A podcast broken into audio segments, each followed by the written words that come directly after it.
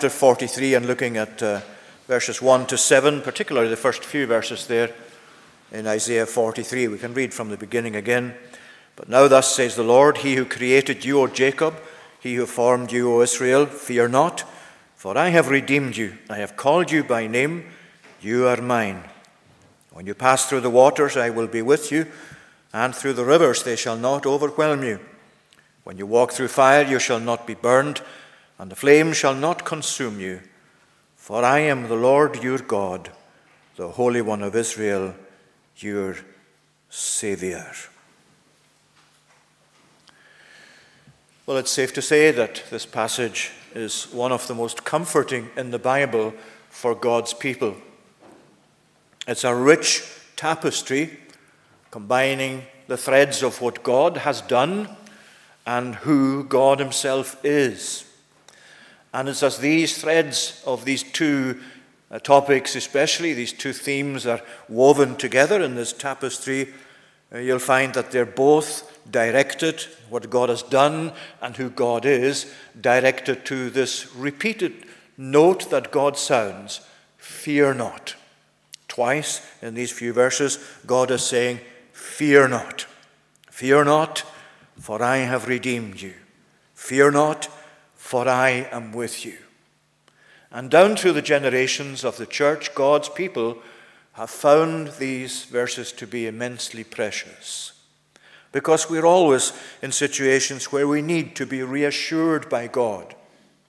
Situations, especially where we struggle through certain issues that come our way in His providence, where we need that reassurance from God that having trusted in Him, He is not going to turn away from us. To give reassurance of His ongoing care for His people, such as you find in these wonderful verses. And that's what we're really looking at for a short time this morning God's reassurance about His care, His care for His people, for all those who've come to trust in Him and know Him as their God. And let's look at, first of all, how he speaks about that reassurance about his care. And then, secondly, we look at what the, you find in the passage as the basis for that reassurance. Because God doesn't just say, Fear not. That's what he's saying. Be reassured. He gives us grounds for not being afraid. And he does that by way of talking about himself. And as we'll see, revealing himself as our creator and as our redeemer, which is where our great reassurance comes from. First of all, look at what he's saying here. Well, uh, in the previous uh, verses that we read in chapter 42, as you know, throughout Isaiah and the prophets, God is bringing to the people of Israel and Judah what is going to happen in the immediate future unless they turn from their wicked ways. They have left the ways of the Lord, they have turned to idols, they've been doing despite to the history that they have of being God's people, rescued by Him from Egypt, led through the wilderness, get taken into the promised land. And they have turned away from God. They have gone after other gods. And you know all of that from the prophets. So he's talking here about the heat of judgment, for example, in verse 25 of the previous chapter. So he poured on him the heat of his anger and the might of battle. It set him on fire all around, but he did not understand. It burned him up, but he did not take it to heart. And one of the, the really challenging things for the prophets like Isaiah was that despite the fact that they so clearly announced the word of the Lord and the ways of the Lord, many of the people weren't interested. They just kept on in the way that they had uh, taken up for themselves. And although God was appealing to them to turn back to Him, to return to Him, Many of them refused to comply with God's call for repentance. But for those that were faithful to the Lord, these words in verse, chapter 43, as we have it, would have been immensely comforting. They knew what was coming. They knew that this was inevitable if the people as a whole didn't turn back to God. But now he's saying, But now, thus says the Lord, fear not, for I have redeemed you. I have redeemed you, therefore you don't need to be afraid. And of course, you can translate that into our own personal experience under New Testament days, under the leadership of Jesus Christ, our Savior, and all who have come to trust in Him. despite the fact that there are things in their lives that challenge them so much, things that cause so much pain and hurt and bewilderment, even. Nevertheless, this is God's continued speaking into those situations. And if you're here today and your heart is wrenched by something in your life that's caused you distress and pain in the providence of God, if you're bewildered about why this has come about, if you're wrestling with these matters and trying to find some meaning and purpose to them, well, this is a passage for you. It doesn't mean after we've dealt with this passage you're going to understand things uh, any more clearly or more fully, but surely it does mean that whether we understand it and to whatever extent we do or don't, God is God. And the God we trust in, as we continue to trust in Him, is the same as He's always been. So He's saying, here is something for all your trials of faith. God is not going to renege on being true to Himself. that's one of the great truths always to hold on to God is never going to be different to what he says about himself. God is not going to renege on any of his promises, on any of the great truths that he says about himself. They're not all of a sudden going to turn out to be not true after all. Hang on to that. Let's really use that as a, as a very important block on which we can stand through the trials of life. Well, notice what he's saying here in verse 2. He gives us details. When you pass through the waters, I will be with you and through the rivers they shall not overwhelm you. When you walk through fire, you shall not be burned, and the flame shall not consume you. And really, that's really saying when it talks there about this imagery of the waters, the, these floods, as it is, and rivers that are overflowing, and fire and flames. The imagery there really, in many ways, captures the totality of suffering that God's people might have to go through in this life.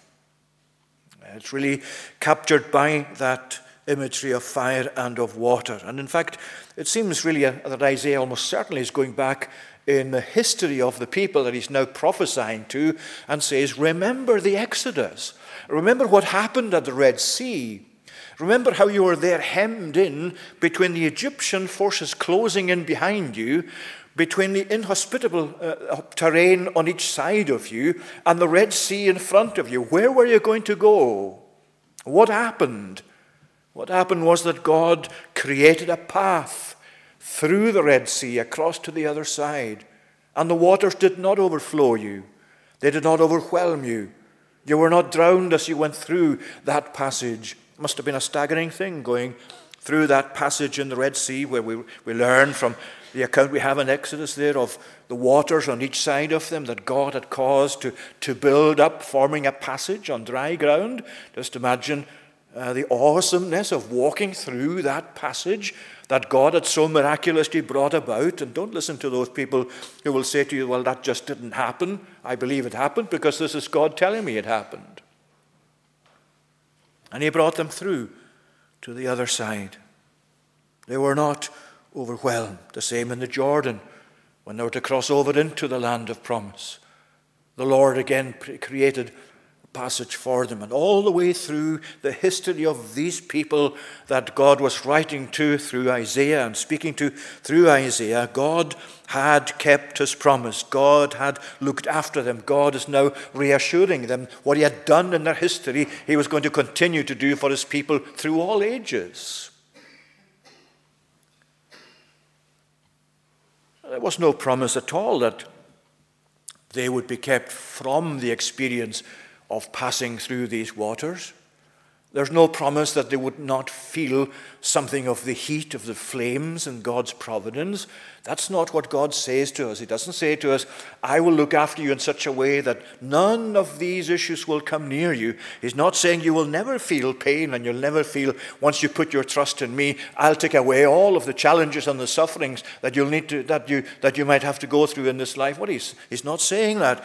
He's not saying, I'll keep you from the waters, I'll keep you from the heat, but I'll keep you in them and I'll keep you through them until you're safely through on the other side. Just think of how that's been repeated in the individual experience of certain believers that you find all the way through the Bible. Let me just pick out three of them.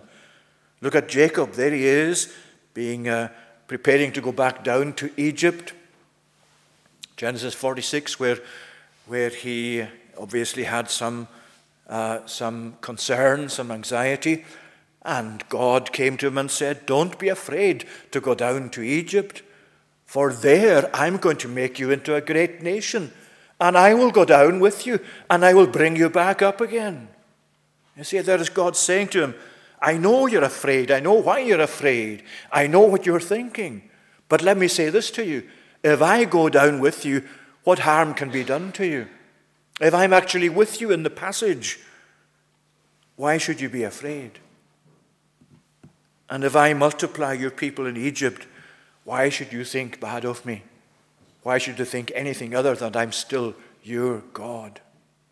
There's, there's a wonderful uh, truth in that. I'm sure we looked at that passage at some point or other, but, but um, there's a wonderful truth in the passage that it's in the midst of those difficulties and trials and in the difficulties and the, the challenges of pagan Egypt that God multiplied the descendants of Jacob.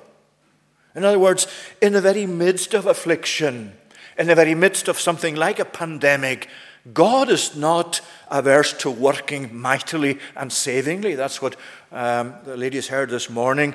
Um, I wasn't in, involved in the prayer meeting, obviously, but the ladies heard uh, a report from, from uh, an account from, from Muriel in Cambodia. The number of people that apparently have been converted and have come to know God through this time of pandemic and lockdown in her own locality there or throughout that country. And there is God, you see, and that's what we're praying for, and that's what we're praying will still be the case when this pandemic eases further, that we will see all of those places that are empty here today coming to be filled with people who have suddenly come to realize by the blessing of God there is more to life than materialism. That there's more to life than this life, this side of the grave. That there is an eternity to prepare for. That there is a God to trust in that there is one who will take care of us through all the issues of life when we can't take care of ourselves or others take care of us. But he always will. As he did for Jacob, so he did also for Daniel. As he was put into the lion's den, God took care of him there. You find the same with Paul. The number of times Paul mentions in his letters, as we see from time to time, the dangers that he faced, the persecution he experienced, the threatenings and the near death experiences that he had in terms of knowing that it, appeared at times that his, his life was just coming to an end, and God rescued him, and God was with him even in those situations. Reassurance from God. Now, thus says the Lord, fear not, for I am the Lord your God. But what is it that he gives us as a basis for that reassurance? Because uh, you might say, well, surely it's enough that we have God's, God's, own, uh, God's own word, God's own uh, emphasis there that He is going to continue to look after us. But how does He reinforce? This is the great thing about God. Whether it's a command or a promise, you will almost always find in the Scriptures that He brings some sort of explanation or some added details along with the command. You go through the Ten Commandments. And you'll see that they're accompanied by or bounded by, or sometimes within the commandments themselves. You'll find God adding things just to explain further why this is the case, why this is important, how this is so. And he's the same here with his reassurance of his care. And as we said at the beginning, it's very much in terms of his work and who he is combining together to form this rich tapestry of truth. But there are two things, especially about God, from which he, uh, in which he gives a basis for reassuring his people of his care. First is that he is God as creator. You see what he's saying here in, in verse 1 especially. Now, thus says the Lord, He who created you, O Jacob. And the emphasis there, as well as He formed you, O Israel, got the two words there created and formed. And the emphasis there in each in turn is on power and on craftsmanship. When God creates, He brings things into being that were not there until He created them. That's the same, of course, with the whole of the universe, the whole created universe. But um, remember that that is also true spiritually. For example, we're told in Romans chapter 4 of the faith of Abraham. What did, faith, what did Abraham's faith rest upon? What was it about God, especially in Romans chapter 4, that's singled out or highlighted for us, that was relevant for Abraham as the basis of believing God's word, God's promise? Well, listen to what it says in verse 17 of Romans 4. Um, he's been saying there in verse 16 uh, about the, the, the faith of Abraham, who is the father of us all. As it is written, I have made you the father of many nations in the presence of the God in whom he believed. Well, who is this God in whom he believed? Well, he's saying, who gives life to the dead and calls into existence the things that do not exist. That's the God of Isaiah as well. Fear not, says the Lord, who created you, O Jacob. I'm the one who brought you into being. I'm the one who saw you in existence before you existed. I'm the one who saw what you would be like before I even created you and brought you into being. And it's the same for ourselves and the promises of God. Every single promise of God, God is seeing the fulfillment of and has always been seeing it before we come to see it, before we come to be born. Is it little wonder that He's calling us today to trust in Him? You know, we hear people saying to us, Your faith is really futile because you're believing in a God that you cannot see. Well, I, rep- I reply to that, and you can reply to that. I know from his word that he exists. Not only do I believe in the God who cannot be seen physically, I believe in a God who brings things into being that are not seen at the moment. Because that's part of his greatness, an aspect of his greatness. That's how he describes himself the God who brings things into being who causes them to be, though they don't exist now. That's why He alone is God.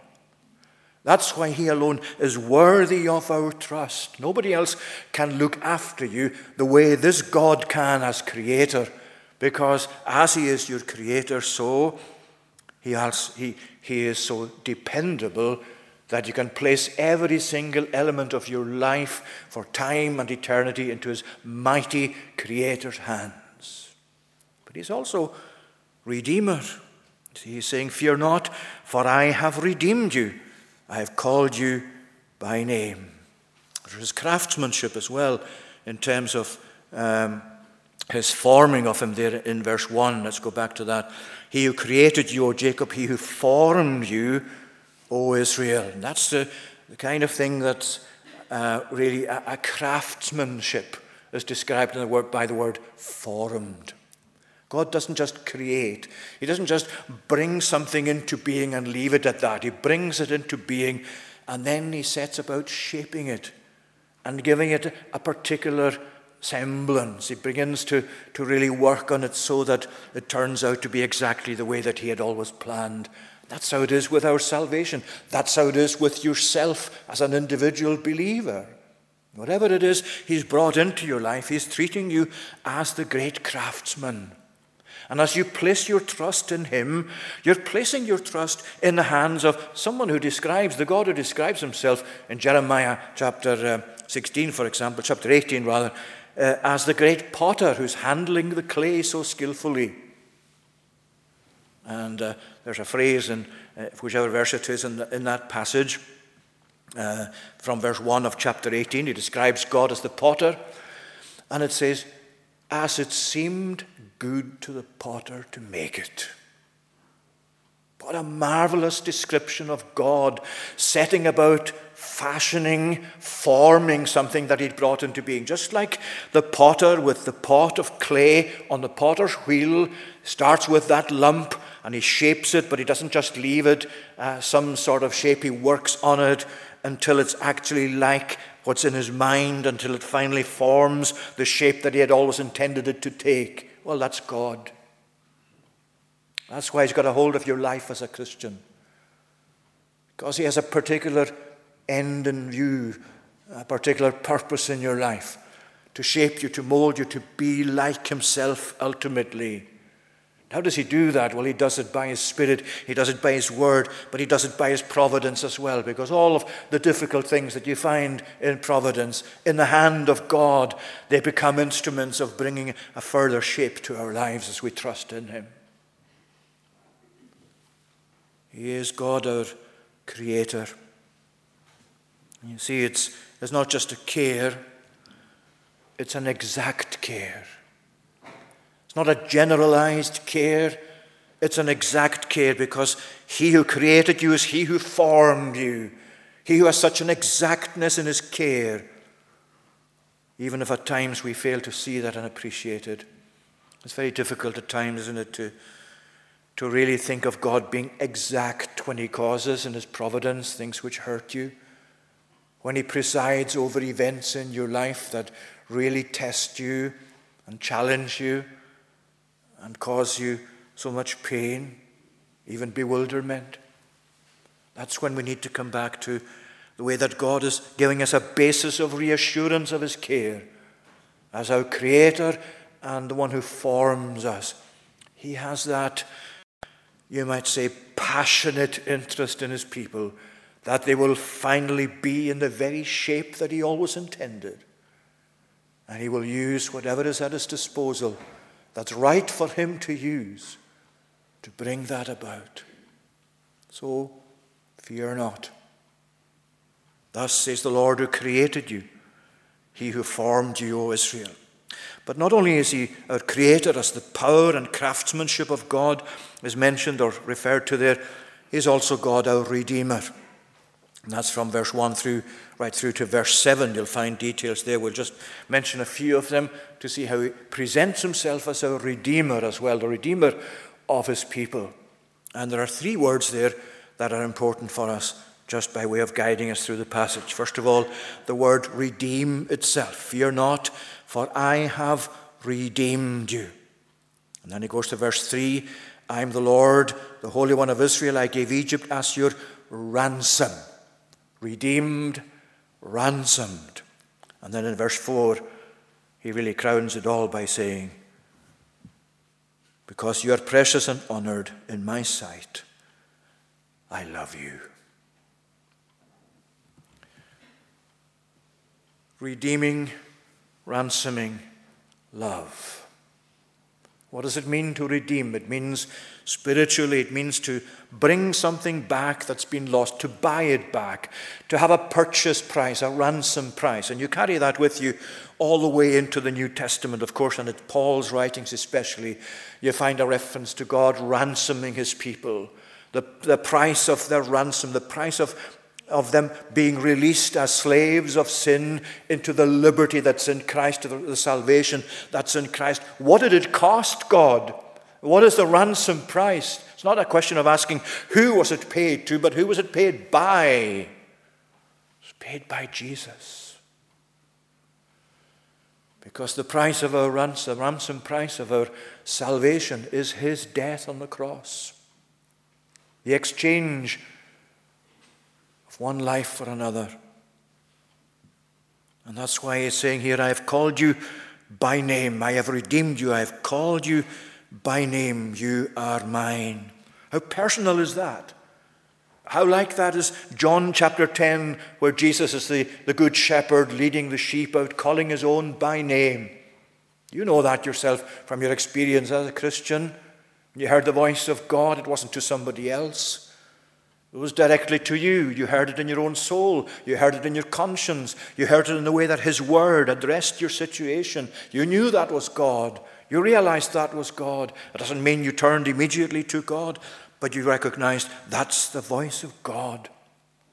And today, as a Christian, you listen out for that voice. That's why you're here today. You're here not just to to give to Him the worship that is due, but you're here to listen to that voice, to that one voice through the scriptures that's going to really touch your soul, that's really going to be so precious to you as you go back out from this place into the world for another week as God wills it. I called you by name, you are mine. And you know, that's a, a, a reason why God sometimes, that's an argument that God uses, and uses even here in Isaiah as well. You only have to turn to the next chapter, but it's, it's an argument God uses for his wayward people to call them back to himself, to repent of their sin and come back to himself. Listen in chapter 44 here and verse 22, how he puts it there for them. Remember these things, he says in verse 21 and Israel, for you are my servant. I formed you. You are my servant. O Israel, I will not be forgotten. You will not be forgotten by me. I have blotted out your transgressions like a cloud and your sins like mist. Return to me, for I have redeemed you. And every time we turn from the ways of God, even if it's just in the privacy of our own souls, that voice is addressing us, saying, I have redeemed you. I have made you mine. I have purchased you by my blood. How could you turn away from me? How could you be unfaithful to me? Maybe today you're conscious in your own soul that you've turned, to some extent at least, away from the Lord. Maybe you know of somebody for whom you're praying that has gone away from the ways of the Lord and either gone back into the ways of the world or approaching that. Well, here's, here's God saying to us, whenever these moments come, be they small or great, I have redeemed you. You are mine.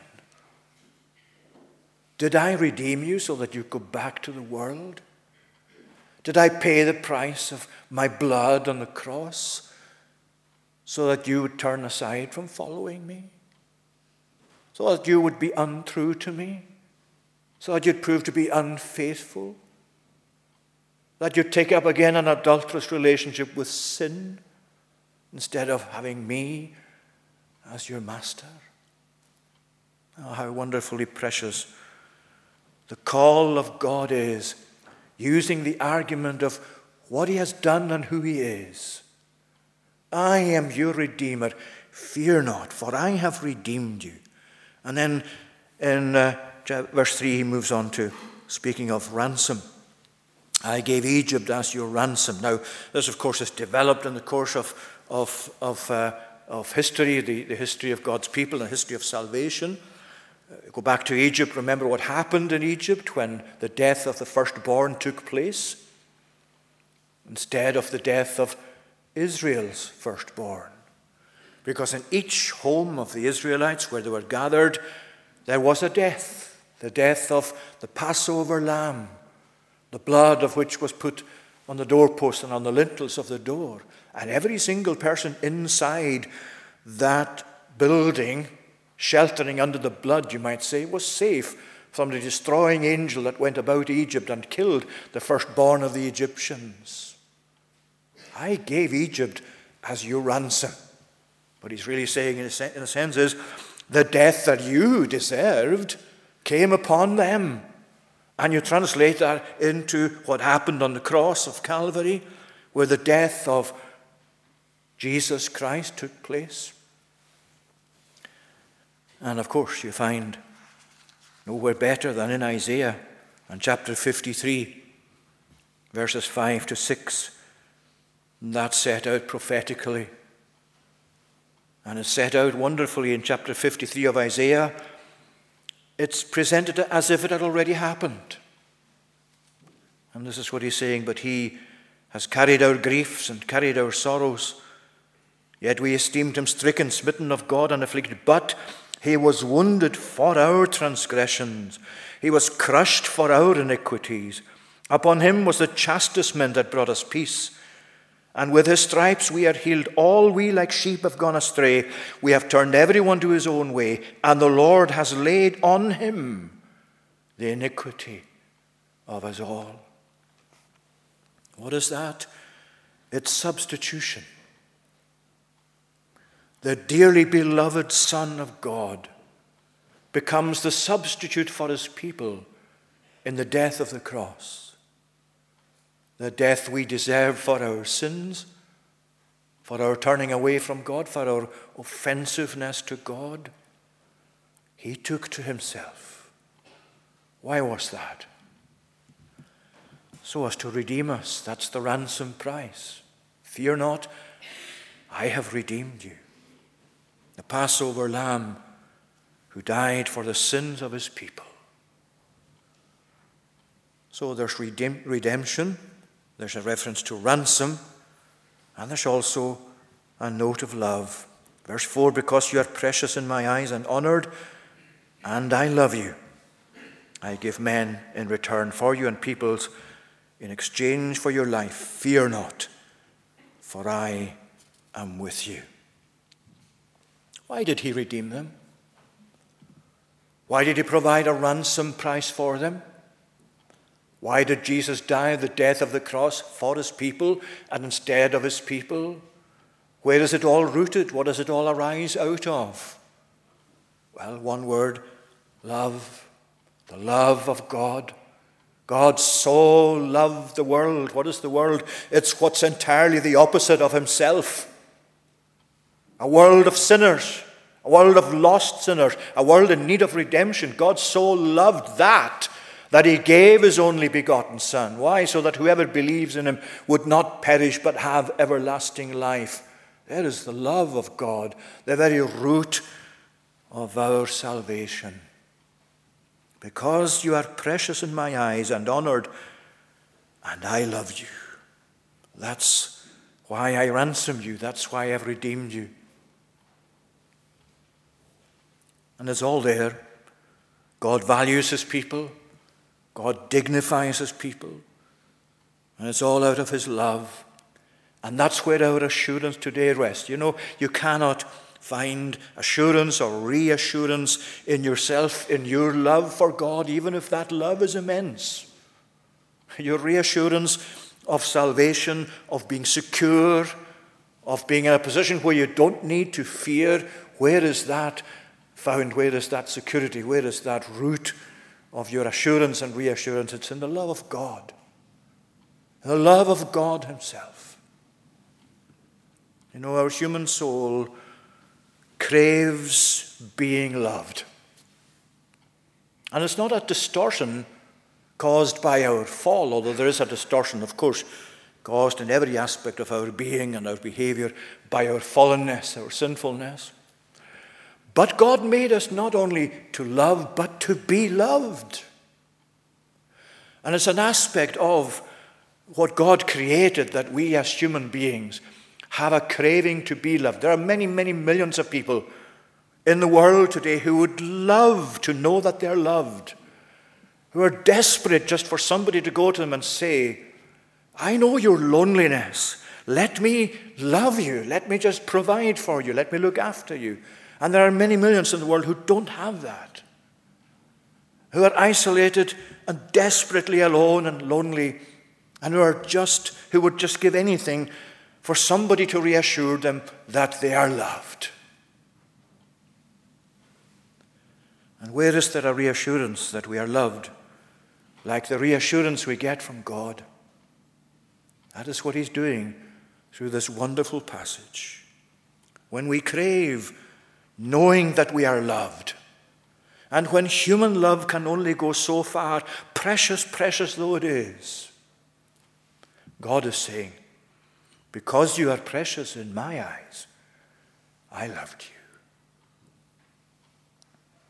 Now, if we, sinners as we are, were so precious in God's eyes that He loved us to the extent that He gave His Son to die on the cross, how precious should he be to us?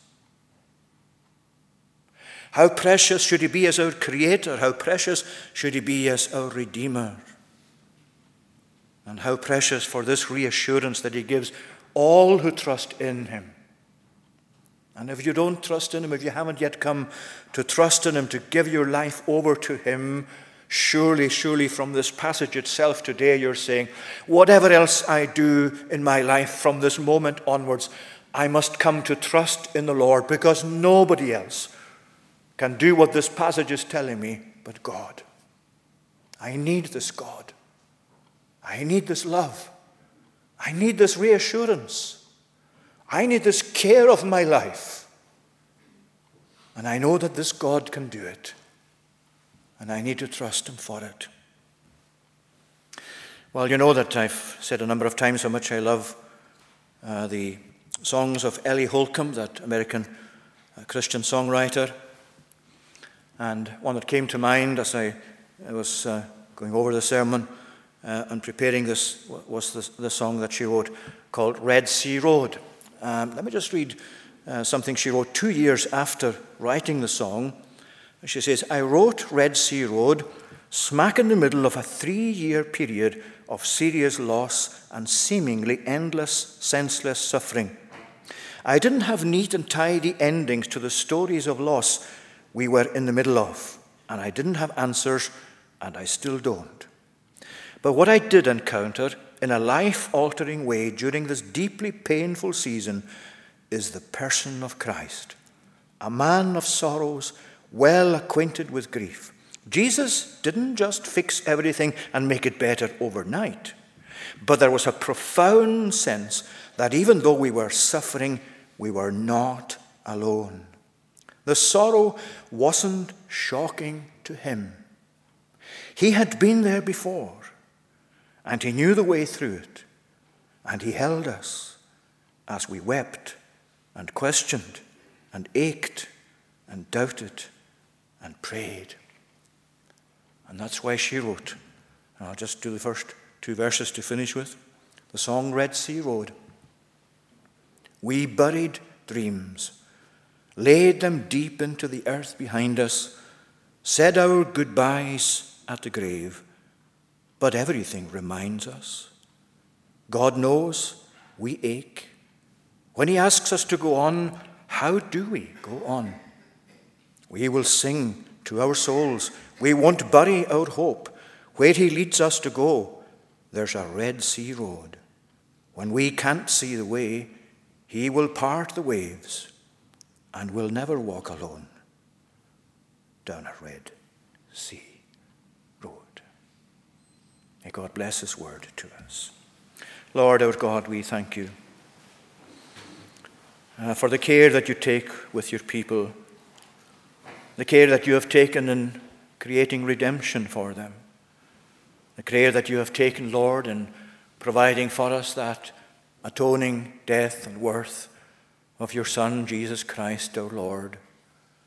We thank you today for all that is contained in him, for all that your love has provided and continues to provide for your people.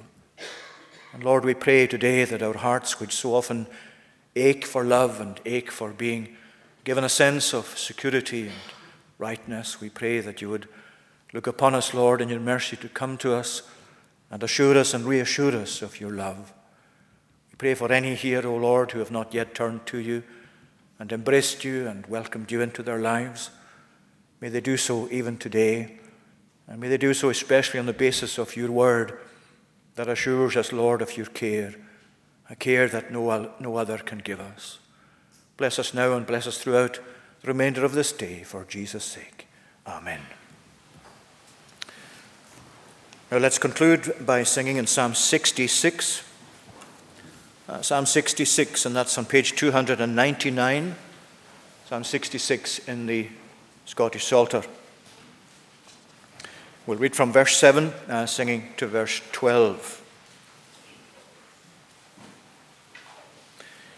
He ruleth ever by his power, his eyes the nations see. O let not the rebellious ones lift up themselves on high. Ye people, bless our God.